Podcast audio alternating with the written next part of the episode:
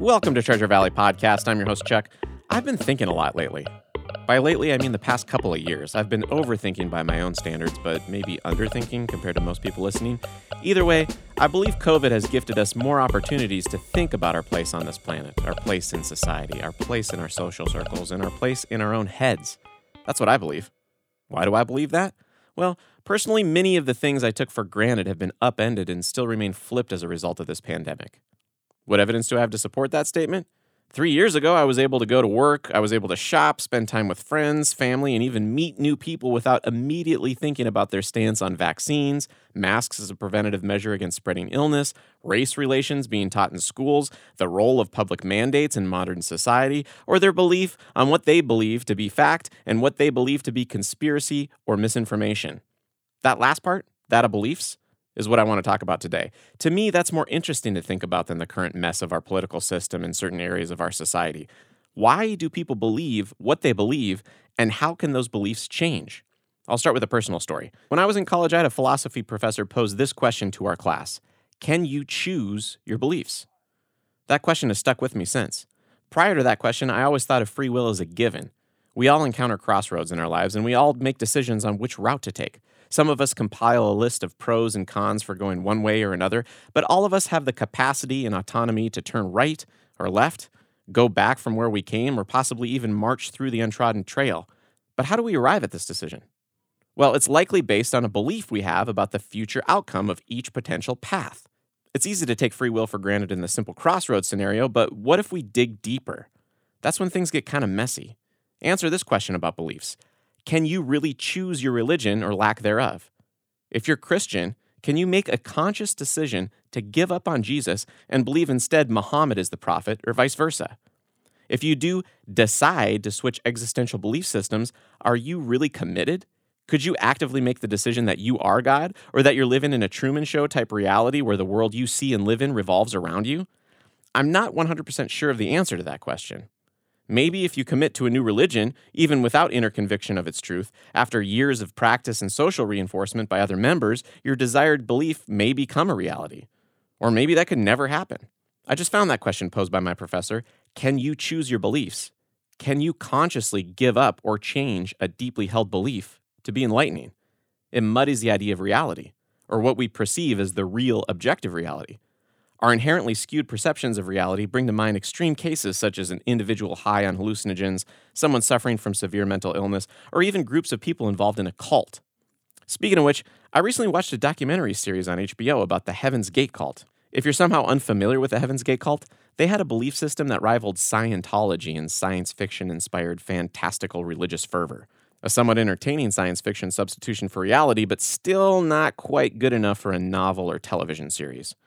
Why is it that most religious texts aren't even half as good as a Dean Koontz novel? You'd think if they were inspired by God, they'd be a little more engaging than the person trying to sell it to you. A half billion copies of Harry Potter weren't sold by J.K. Rowling and her prophets, going door to door, espousing how her book would fill some empty void in your life, only for you to buy a copy and leave it on your bookshelf to collect dust. People buy Harry Potter books because they're easily digestible and understandable. They're semi decent stories with relatable characters. In fact, people still buy the books in spite of J.K. Rowling's constant attempts to publicly assert her political opinions in what I imagine as a jealous attempt to reach the same level of fame as her own imaginary characters. I digress. Heaven's Gate. They were a Christianity based quasi religion that believed heaven was in outer space and that certain people had been injected with alien souls to spread the word of God. Jesus was the first alien, and the next two aliens happened to be Ti and Do, the leaders of the cult in the 90s. Heaven's Gate believed that the arrival of the comet Hale-Bopp was a sign from God that the time to leave their containers or physical bodies had come. Hale-Bopp is a once in every 2,000 year phenomenon. 2,000 years prior, Hale-Bopp brought Jesus. This time, Ti and Do. The cultists believe Hale-Bopp was accompanied by a spaceship piloted by their eternal saviors. As the comet approached, the group got so excited they decided to buy a telescope to get a good look at their future vessel. Unfortunately, they didn't see the spacecraft, but Heaven's Gate, undeterred, returned the telescope to the place of purchase, claiming the product was defective. Now, that is some unshakable belief belief that 39 of those members were willing to die for because on March 26, 1997, that number of bodies and double that number of Nike sneakers were found in a compound in San Diego. Cause of death? Suicide. Actually, it wasn't really a compound, it was a house, but compound in San Diego sounds more dramatic.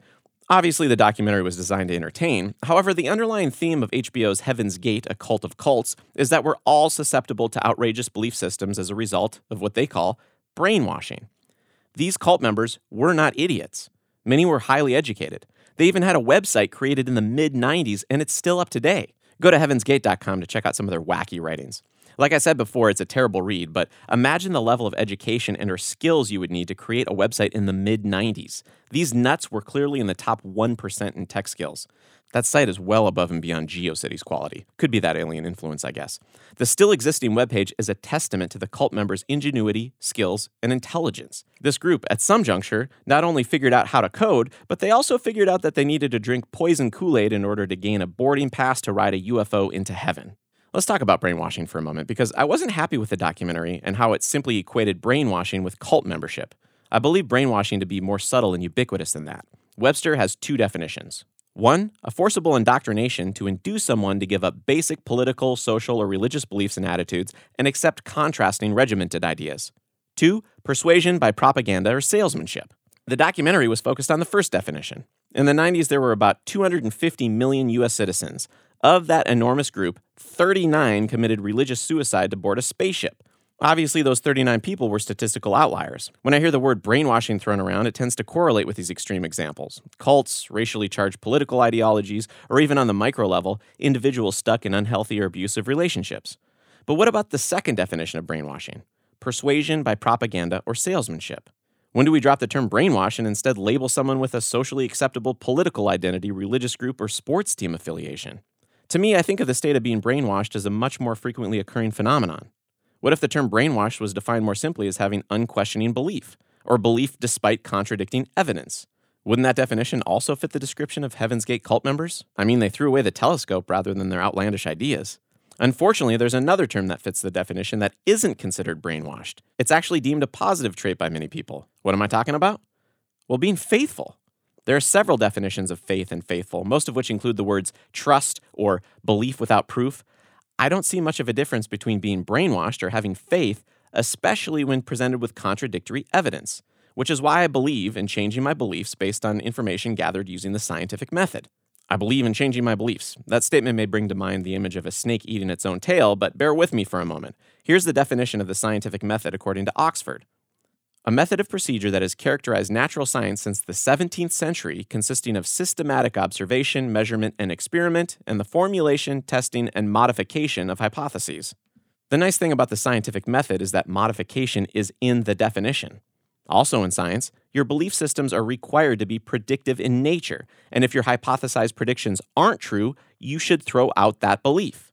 The other aspect of the scientific method that I love is that it leaves room for uncertainty. Richard Feynman put it best when he said, You can never prove you're right. You can only prove you're not wrong. I wonder if the Heaven's Gate cult members would still be alive today if they had used the scientific method while questioning their beliefs. Hypothesis There is an alien spacecraft following Hale-Bopp. Observation We don't see a ship with this telescope. Conclusion Don't drink the Kool Aid. Unfortunately, these cultists adhered to the ad hoc hypothesis method, which is very suspect in science. Ad hoc is basically an addendum to prevent a hypothesis from being falsified.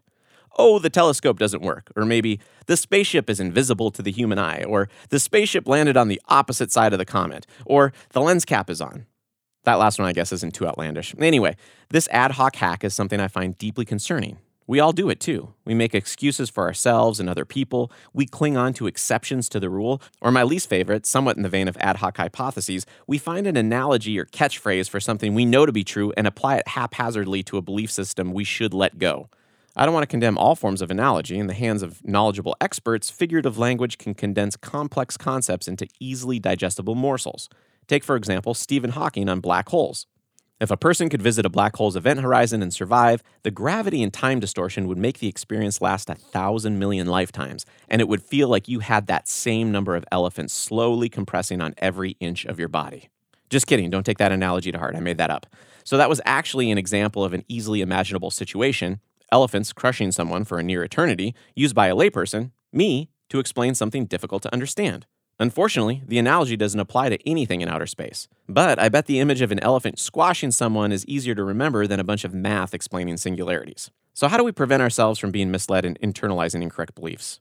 In the previous non example, you could have elephants sit on you, then visit a black hole to compare the two experiences, but you can't always test a statement for yourself, so I would recommend collecting as much knowledge in the given area as possible. You could check to see if Stephen Hawking actually made the quote that you heard or saw in a meme.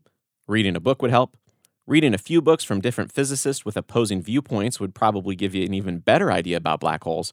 Whatever it is, collecting multiple data points and acquiring knowledge, I believe, is a good way to avoid being sucked into a dangerous faith based situation.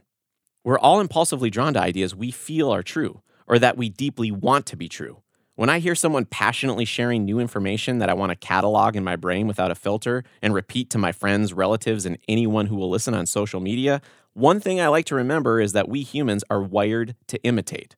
It's part of our DNA.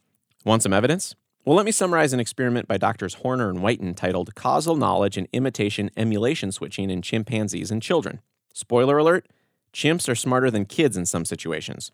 Here's the brilliant experiment these doctors carried out.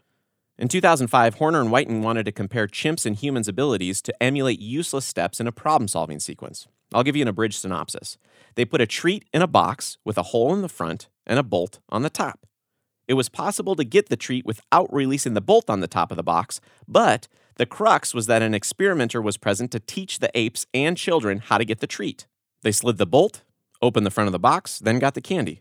Humans and monkeys were both smart enough to follow the directions, but when the experiment was repeated with clear box panels so the chimps and the kids could see exactly what was going on inside the box, a majority of the human children continued to slide the unrelated bolt out of its holder, while a majority of the chimps figured out that the first step was useless and stupid, so they skipped it. Think about that for a minute.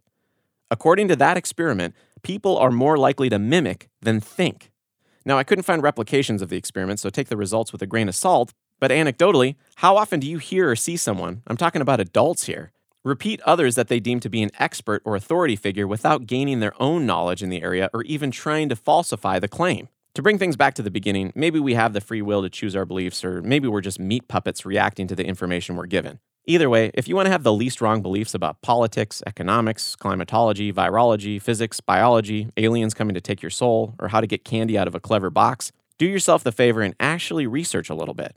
It's probably less entertaining than a quick, unrelatable quote, text on a picture, or an emotional tirade, but it's likely much more reliable. Don't let those with a platform prey upon your ignorance.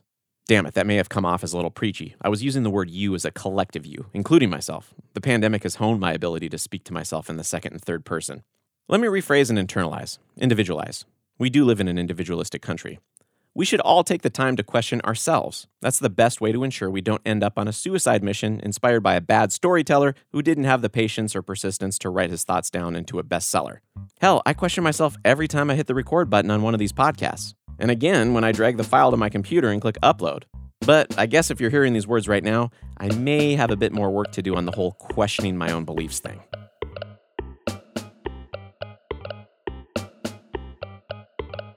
Thank you for listening to Treasure Valley Podcast. If you enjoyed this podcast, please tell someone about it and listen to another one.